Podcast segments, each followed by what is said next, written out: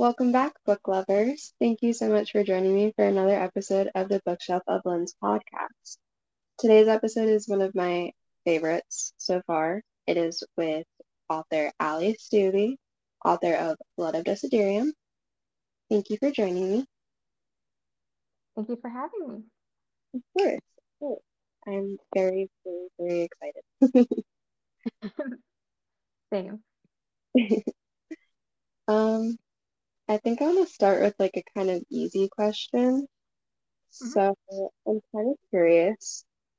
Um, when you got the idea for Blood of Desiderium, how did you take like the idea from it and decide to essentially turn it into like the book? Like what did that process look like for you? Um, it was a lot of waking up in the middle of the night and writing down random notes in my phone because I didn't have the whole story plotted out beforehand. I had some basic ideas and plot points. Um, and then once I had enough, I essentially sat down, and my husband helped me with this because he's more of an organizer and my way is more chaotic. So he helped me take my my plot points and kind of reordered them into about 20 different points. And it was enough to give me a roadmap of the book. So then I could start writing it and then I would just kind of fill in in between, but always make my make sure I got back to the next point. And then eventually it just became what it is. That's I love that. we, we love a supportive hubby. That's great. Yeah. I wish I could say that it was a very like strategic and detailed way of coming up with the story, but it it wasn't. It was a little chaotic. um I like that though. I mean, good things happen with chaos, so it does. um, how did you create like the names and like the worlds and like how did your like world building like go from its beginning stages to like what it eventually like came to be? Um, I for the world building, I had sketched a map of my own just to give me an idea, and I tried to establish what I wanted for each court beforehand. As for the names, I thought it would be cool just for each of them to start with the letter A. Um, because I originally had the Court of Ashes, and then I was like, oh, let's base all the other courts the same way, but just slightly different. And I tried to search words that sort of had a meaning or resembled the type of atmosphere that was at that court. Mm-hmm. Um, even though they're all pronounced differently, they all sort of resemble a sense of whether it was like winter or like rolling hills, they all have a certain meaning behind the word that goes with that. Um, for the characters, I honestly, I just came up with whatever felt right to me. When I was writing the character arcs and thinking about who they were as a person, I just let the name form in my head and then I went with it. That's Amazing. I did the complete opposite when I started drafting my work in progress. I focused on the names first. And that could be why I'm struggling so much. no, no, because I think there was one character I had that he had a, I think it was Aiden. He had a different name. And then eventually halfway through I was like, no, I don't like I don't I don't think it's suiting him anymore. and then it, it switched to Aiden. Um, I think the only character I had that I did put a little more detail into it was Wuro. Okay. That, that. I like it. I like it. Let's jump into a question about Blood Steer. I mean, they all are, but I'm more specific. um. So as you know, I have like two copies of this book. Um, mm-hmm. and I was annotating the um, non-signed one. And as I was going through, like making notes for um, the interview and stuff and highlighting like the quotes that I had highlighted from ARC reading, I noticed that there was actually like some little like foreshadowing and like Easter eggs. And I don't know if it's because I already like read the book multiple times, um, or if it's because like I picked up on it right away. But was it hard to kind of like include little tidbits of like what's to come without giving it away completely? Yes and no. Um, some of those little hints and Easter eggs were beautiful accidents. They just, I was just writing, and then later on in the story, when I wrote, was writing a different scene, I it somehow connected, and I was like, oh wow, like that's awesome. And then other ones were pur purposefully done. Um, but it is, it's definitely hard to try and add in because you do, you wanna you want to put those little hints in. So if someone, you know, a reader does go back to read it again, they might pick up on it. Um, and that's when a later stage of drafting, when I go through the book again, as I go through it, if there is a section where I'm like, oh, I could add this little connection in here, then I'll do so. But yeah, some some are a little more strategic in thinking, and then others you don't even realize it's a connection until you start going through editing and you're like, oh, that kind of that works out. That's so cool for like because I could like they were so well done too. Like if I feel like if I either didn't already have it underlined on my Kindle or if I didn't like catch on on like my initial read through, I feel like I never would have noticed some of them because there's stuff that I'm noticing now that I'm like, wait, I didn't notice this on like my second or third read through. And it's cool. I love it. Thank you. Um, some of these questions are a little spoilery. hmm I'm kind of curious about them too. So I'm gonna jump into the spoiler now.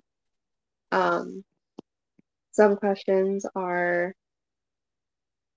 about things that happen towards the end of the book. So if you have not read it yet, please go buy it and read it.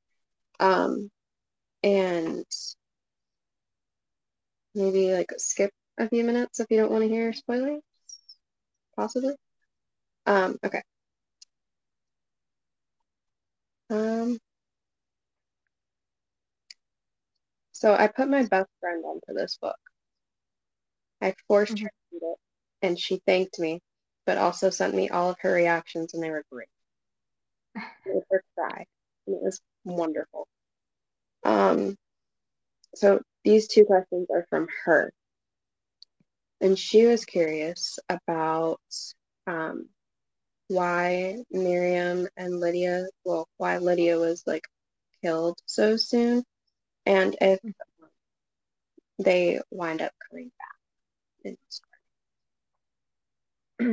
Okay. Um, for coming back, I can't really answer that. Um, let me think. I'm trying to think of, I want to think of how to word it. Let me come back to that part.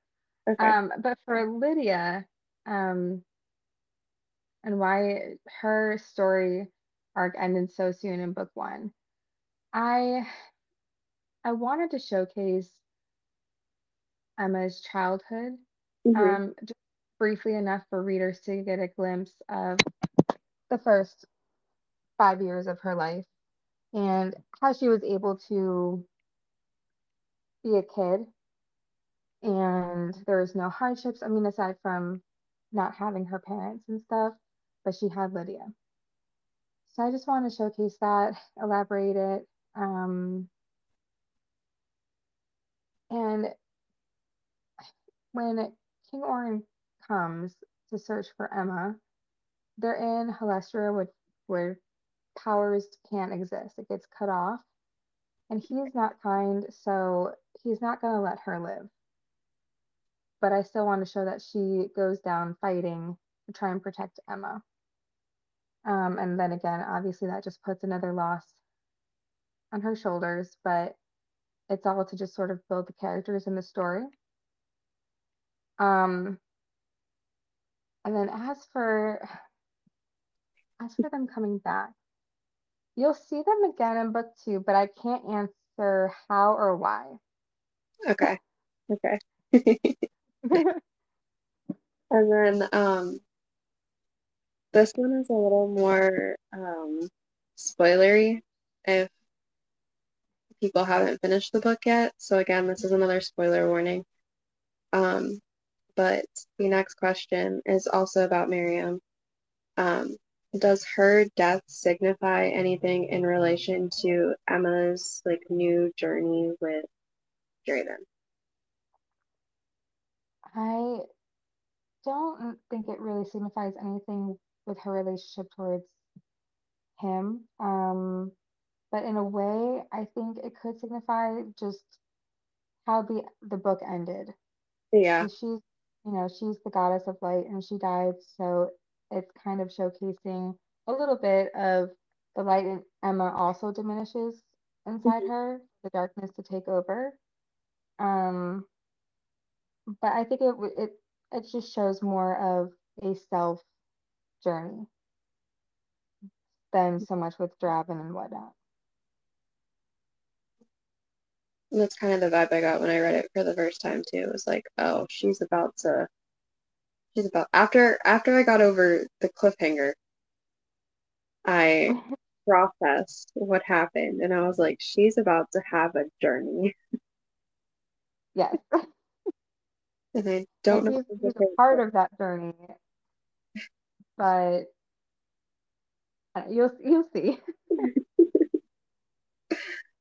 Um, this one is one that came to me during annotating, like roughly 30 minutes before we started. Um, and I was curious. So King Orin is obviously not a good person. Um, and Aiden's father, Captain Calloway, I feel like he knows how he treats Emma. And I'm kind of curious if, like, secretly Aiden does too. Because he kind of has those grimy ways about him. That's a great question or um, observation. Um, yeah, I, I at one point had thought about him knowing, but then I treaded in the other direction of even though Aiden is following his father's footsteps and he's he's growing into a similar type of guy with the same characteristics, um, he's oblivious to a lot.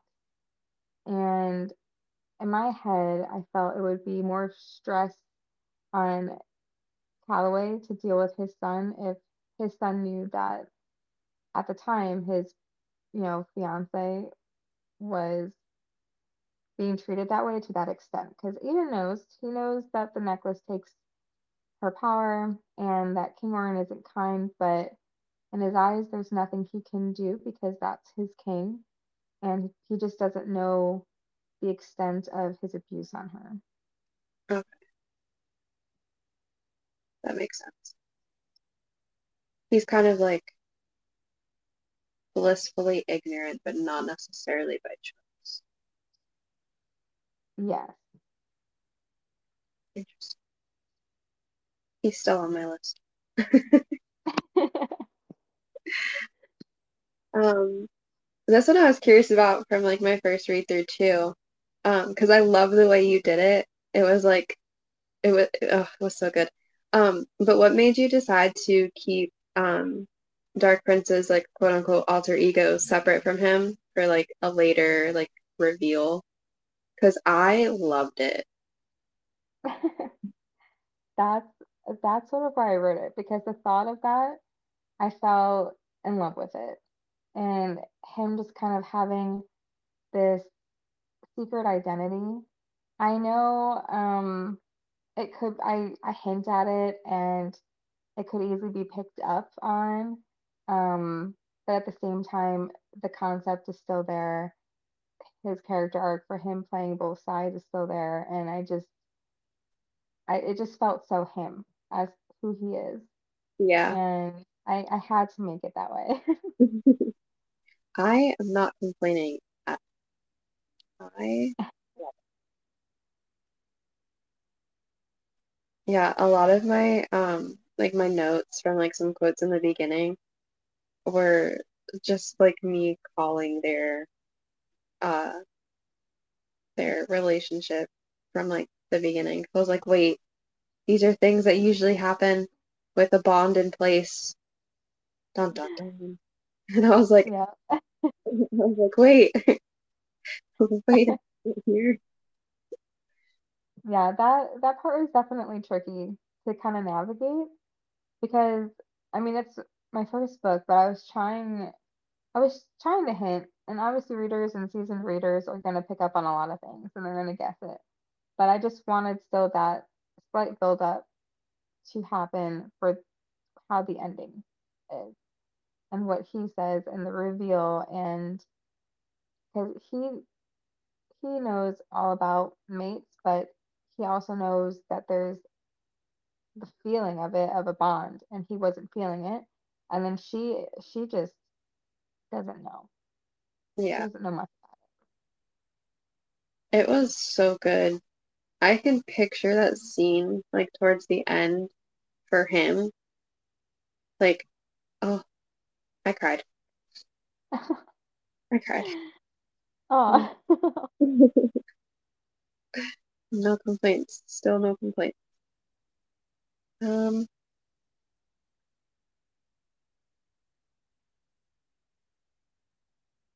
little little fun question. What makes you decide to end books on a cliffhanger? Oh, that's a good one. I, hmm, as aside from writing, as a reader, I love cliffhangers. Um, because I like the pain they provide me for wanting the next book. And just the thought of like when I pick up that next book, things will be answered. Everything, you know, is going to come back together. hmm So for this, originally I was going to make it a three book series. Um, but how I ended book one, and then as I was plotting book two, I was like, no, this is perfect. We'll have one cliffhanger, and then everybody can get there happily ever after for the next book. So I gotta I gotta create a little bit of tension there with the reader for the ending. Can you say happily ever after, and my brain goes, something is gonna happen. I'm so No ready, comment. I'm so scared at the same time.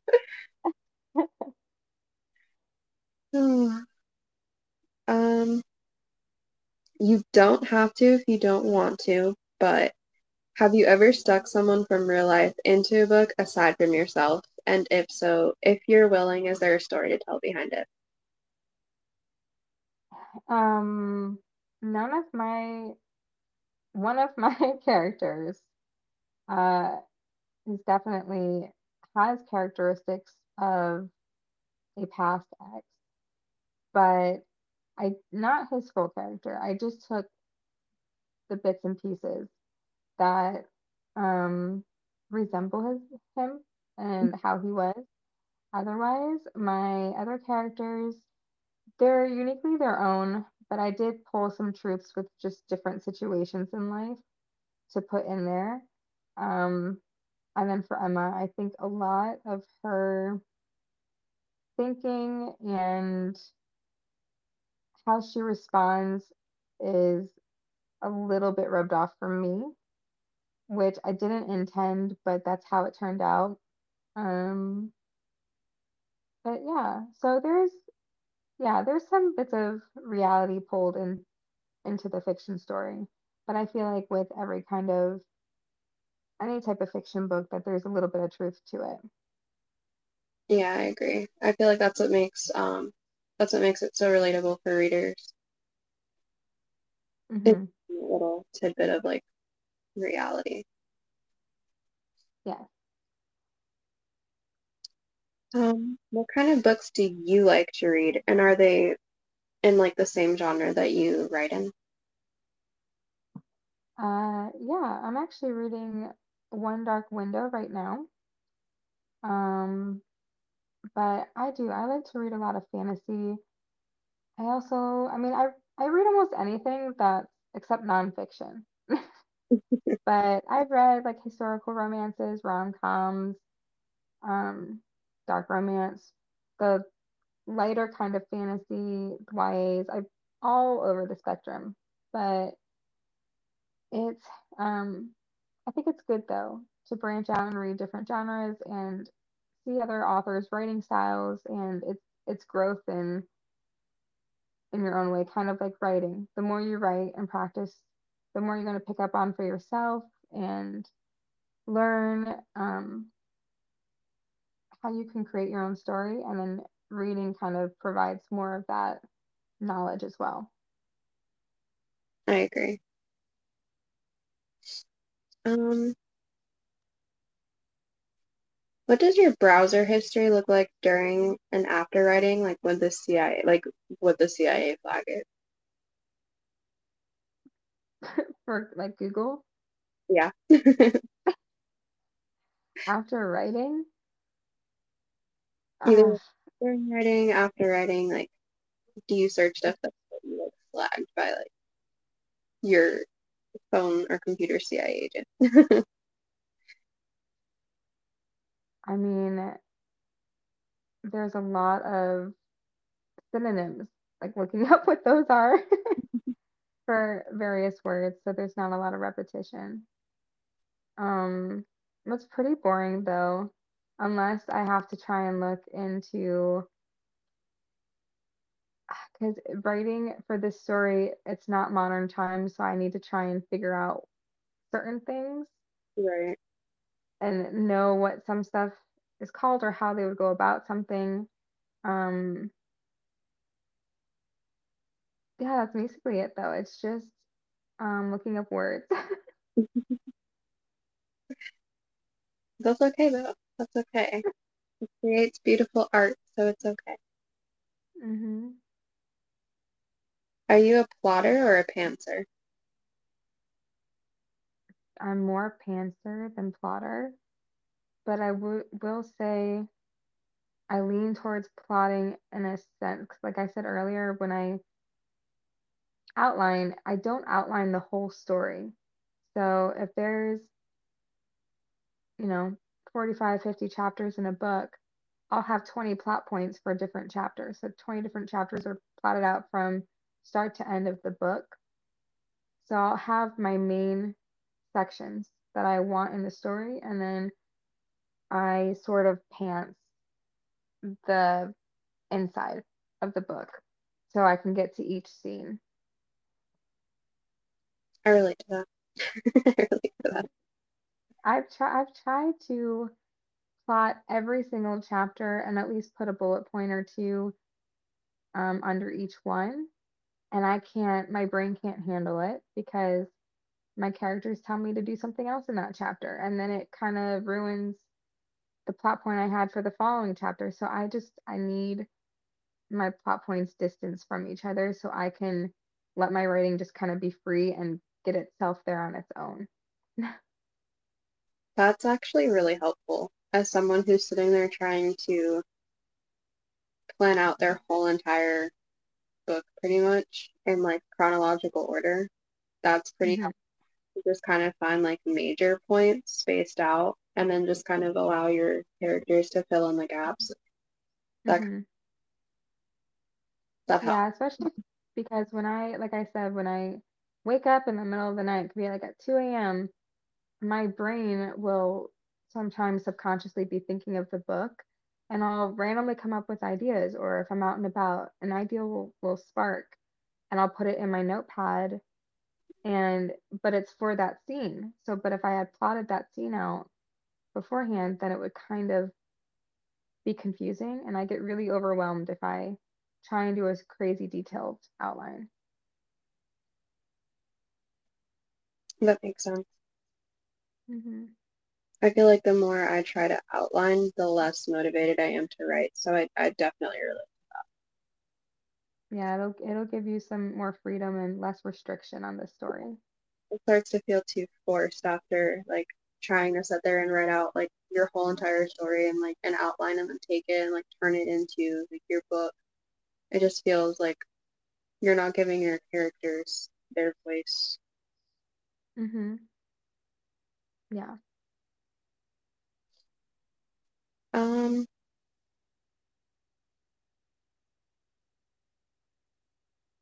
hmm.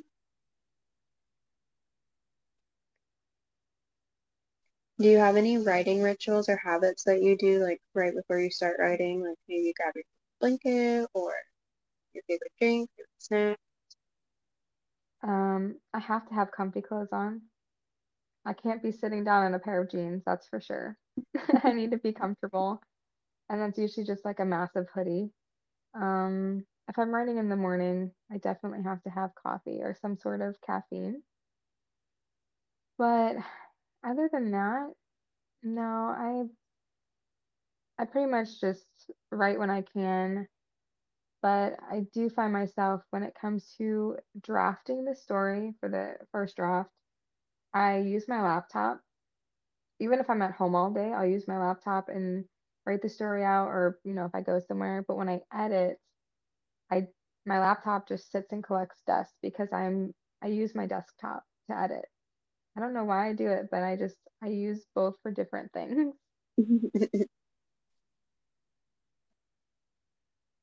Do you have a favorite writing spot? A favorite writing spot, Mhm. Like if I'm doing a first draft and have my laptop with me, like going somewhere, or you just mean in general? In general. Um, well, for my desktop, it's I can't move it, so I'm just it's in my bedroom. Um, and then my laptop, I like to just if I'm staying home, I'll just sit on the couch. Um, otherwise, I've tried to go to coffee shops and sit and write. And sometimes that's helpful because I feel like I if I'm at a coffee shop, I I can't just be sitting there doing nothing. I have to look productive, which makes me productive. Right. Right. That's yeah, I've never I've never written at a coffee shop. It's on my list of things to do, but I've never actually. Yeah, I, I don't do it often when I'm drafting, but sometimes if I kind of hit like a block in writing, then I'll go and see if a change in scenery helps and being around people because again, I just I feel people's eyes on me. I need to look productive so I don't make eye contact and then it, it makes me productive. I like that. Like that. It's a good it's a good trick for your brain. Yeah. Um, before I ask you, um, what things or events from your life tend to like inspire your writing, like either for BOD or book two or in general? It it depends. Um, because a lot of stuff I just um I know my past is definitely poured into the book. Um, but then also there's like random instances that in scenes, like things that I've said, just like small phrases that I found really funny, so I tossed it into the book. Um, or the scene in book one where Emma's reading a, a book under the tree hmm and Draven comes out of the forest in it, and I thought it would be funny to put that in the book. So there's just random little things, but overall, the book just kind of snowballed into what it is as I was writing. How did you notice your plot evolving through your edit? How did I what? How did you notice your like plot evolving through your edits? Um, the plot from just the first draft, yeah, it changes drastically through edit. I would say for book one and book two, just doing de developmental edit, easy. Um, so it definitely expands more. You get the finer details. Sometimes if I need to add in the small connections, it gets added in then. Um, but yeah, from start to finish, when it's ready to publish, it, it does change a lot because each editing stage you're including more stuff every time.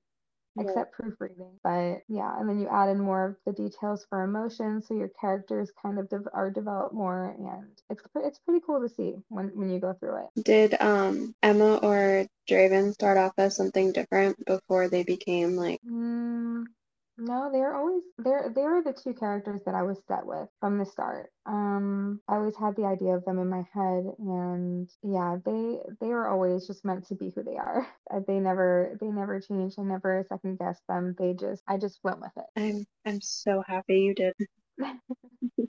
Um, what experiences in your life led you to where and who you are today as a successful author?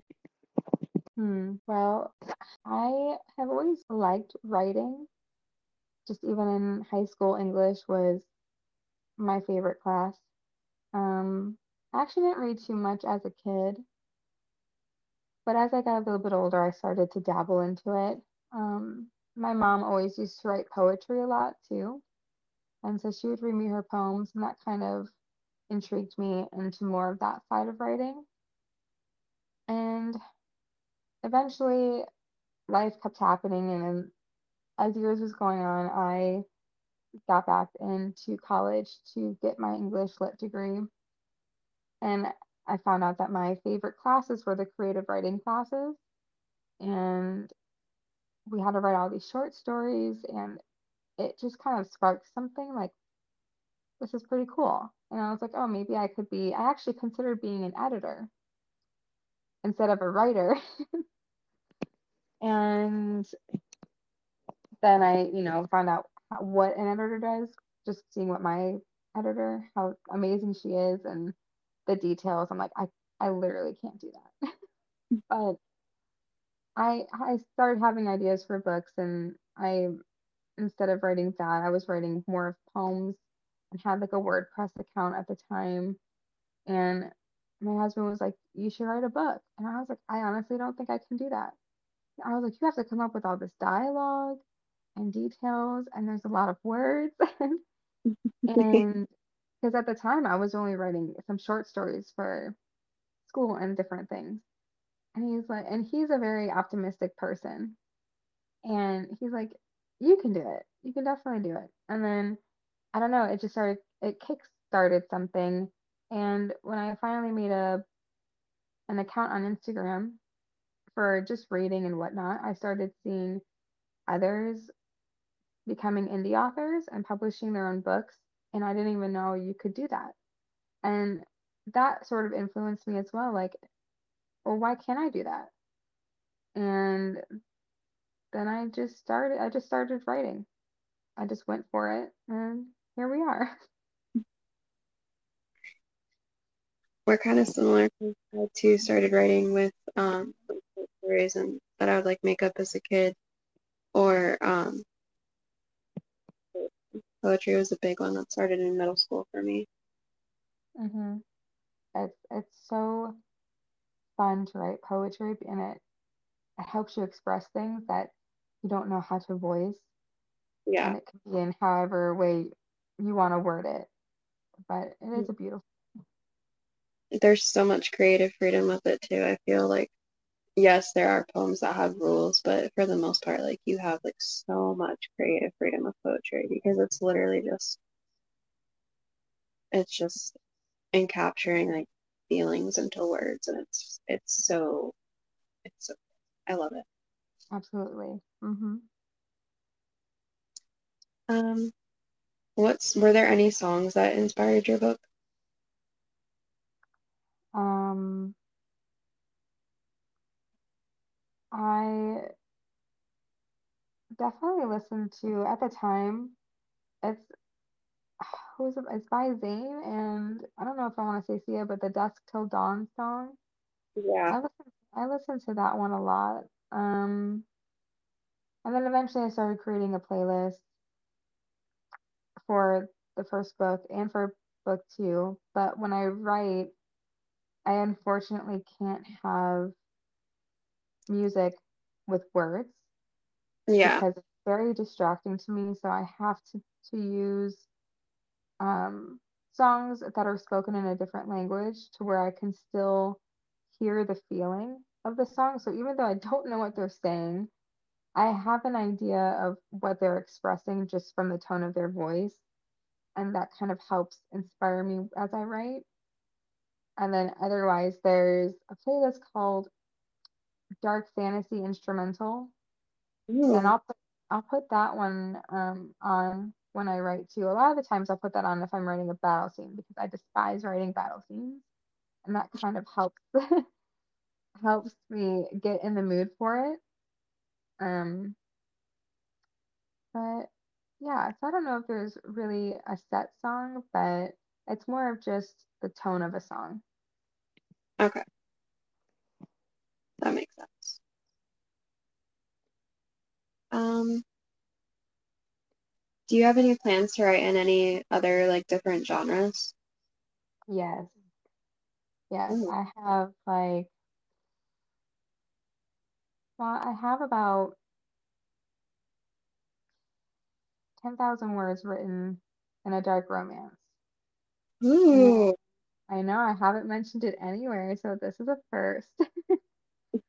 But with this one, I plan to not share about it too much or market it or do anything until it's maybe even in the editing stages. Um, I want it to be more of a surprise and I want it to be good because it's just going to be a standalone.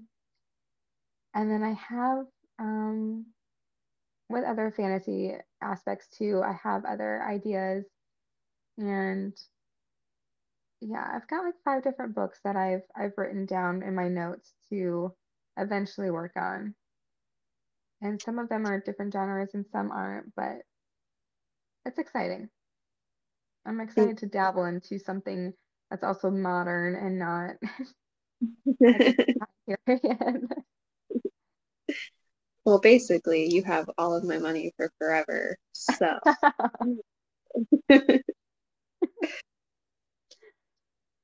what is the best piece of writing advice that you've ever received? Hmm. I'm trying to think of things that professors have said and whatnot, but really the anything that the really stuck with me is just what what Hemingway said that the first draft of everything is shit. Yeah, Excuse my language, but it, it I used to have that just next to me all the time because I don't feel like I'm I'm not a perfectionist in any way when I do my first draft, but I am very conscious of what I'm trying to write instead of just writing it. So I have to remind myself I need to just not worry about the fine fine details that will get added in for developmental edits, but just to write to get the scene out. So that kind of helps me just knowing that no matter how much work I put into this first draft, it's never going to be perfect. It's Right. never going to come close to what it will be when it's ready to be published. Never, never. So it, it kind of helps my brain just get the story out. hmm And also, when it comes to starting to write something fresh and you have a blank page, I feel like that's the most nerve-wracking thing to Yeah. write that first sentence, but once you write it, no matter what it is, you can always go back and change it, but it will help you write the next sentence and then so on and so forth. It's just those first however many words. You just got to get them out. I'm feeling very inspired right now.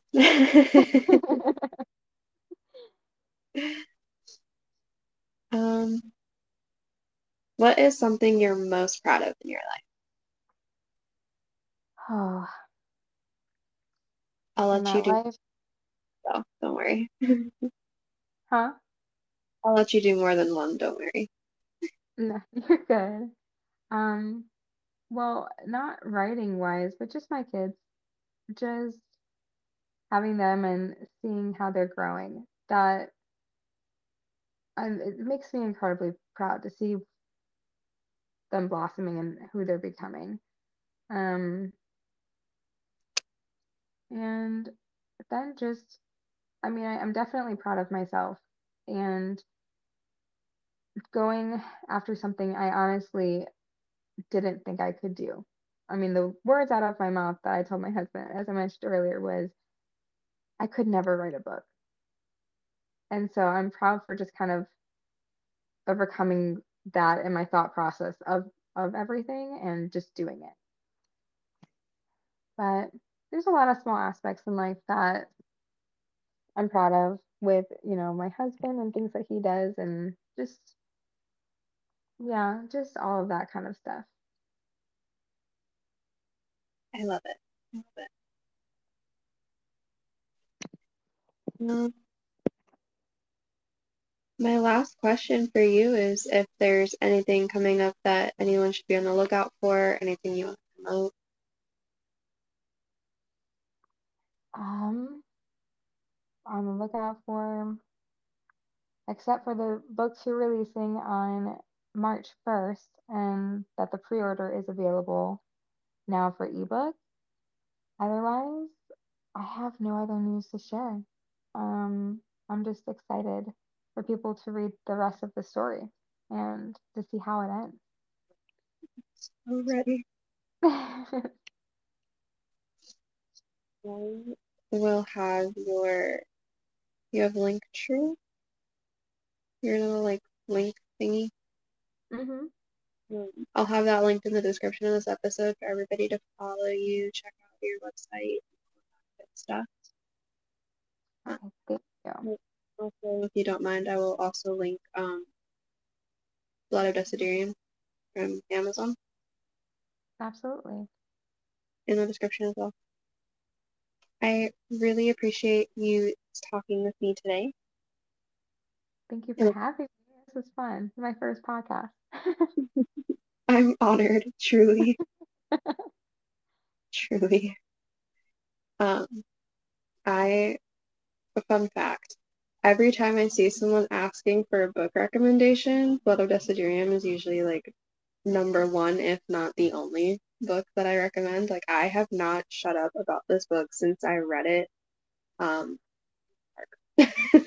oh my god, I I love that though. It it honestly makes me so happy because it just makes the fact of me actually writing it and putting it out there when I didn't think I could just so much worth it to have you love it so much and loving it enough to want to tell other people to read it because I never in a million years thought that this would happen. So it, it really does mean a lot. Definitely my like favorite book. Honestly, it's still tied with A Court of Silver Flames. Like they're both tied for number one. Because oh I, I relate to Emma in the same way I relate to Nesta and it's Oh then I'm very curious to see how you're gonna feel for book two. I hope you love it just as much or even more. I'm so excited, but I'm so scared. Oh. Don't be scared. Uh, maybe a little bit, but it's okay. I, I'll take care of you.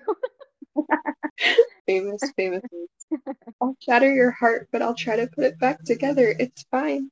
I got some super glue here somewhere. you know what? It's better than duct tape. I'll take it.